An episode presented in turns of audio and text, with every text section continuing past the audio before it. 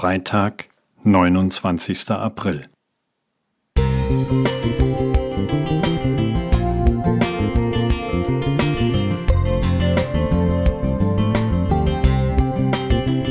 Ein kleiner Lichtblick für den Tag.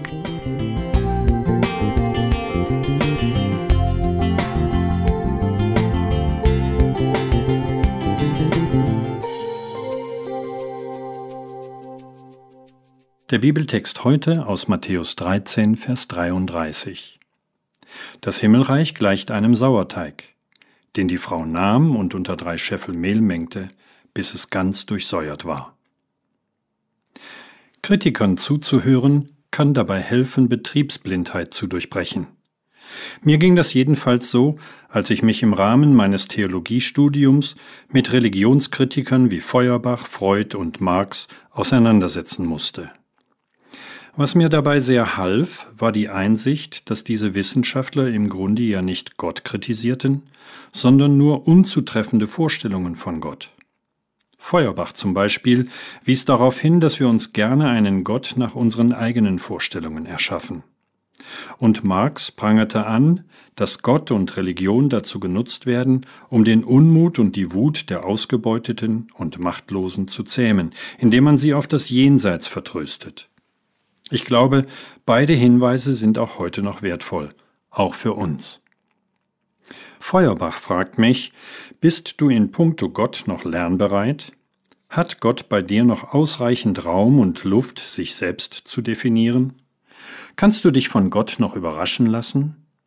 Und Karl Marx möchte von mir wissen, welchen Unterschied es macht, dass ich glaube, im Hier und Jetzt, im Leben meiner Mitmenschen, in der Gesellschaft, aber vor allem im Leben der Marginalisierten, der Ausgebeuteten und der Machtlosen.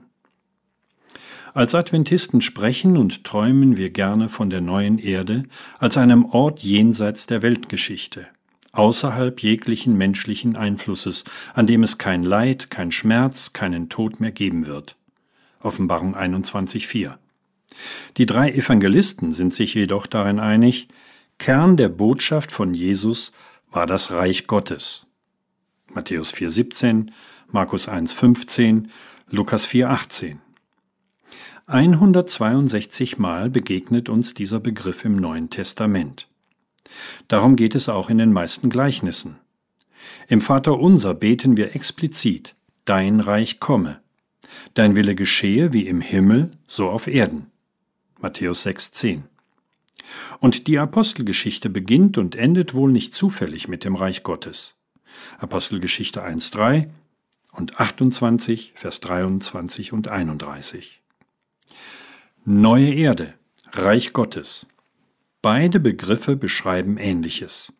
Aber es gibt auch einen entscheidenden Unterschied. Das Reich Gottes fordert mich dazu auf, heute schon darin zu leben. Denn der Sauerteig ist schon längst untergemengt. Bert Seefeld Musik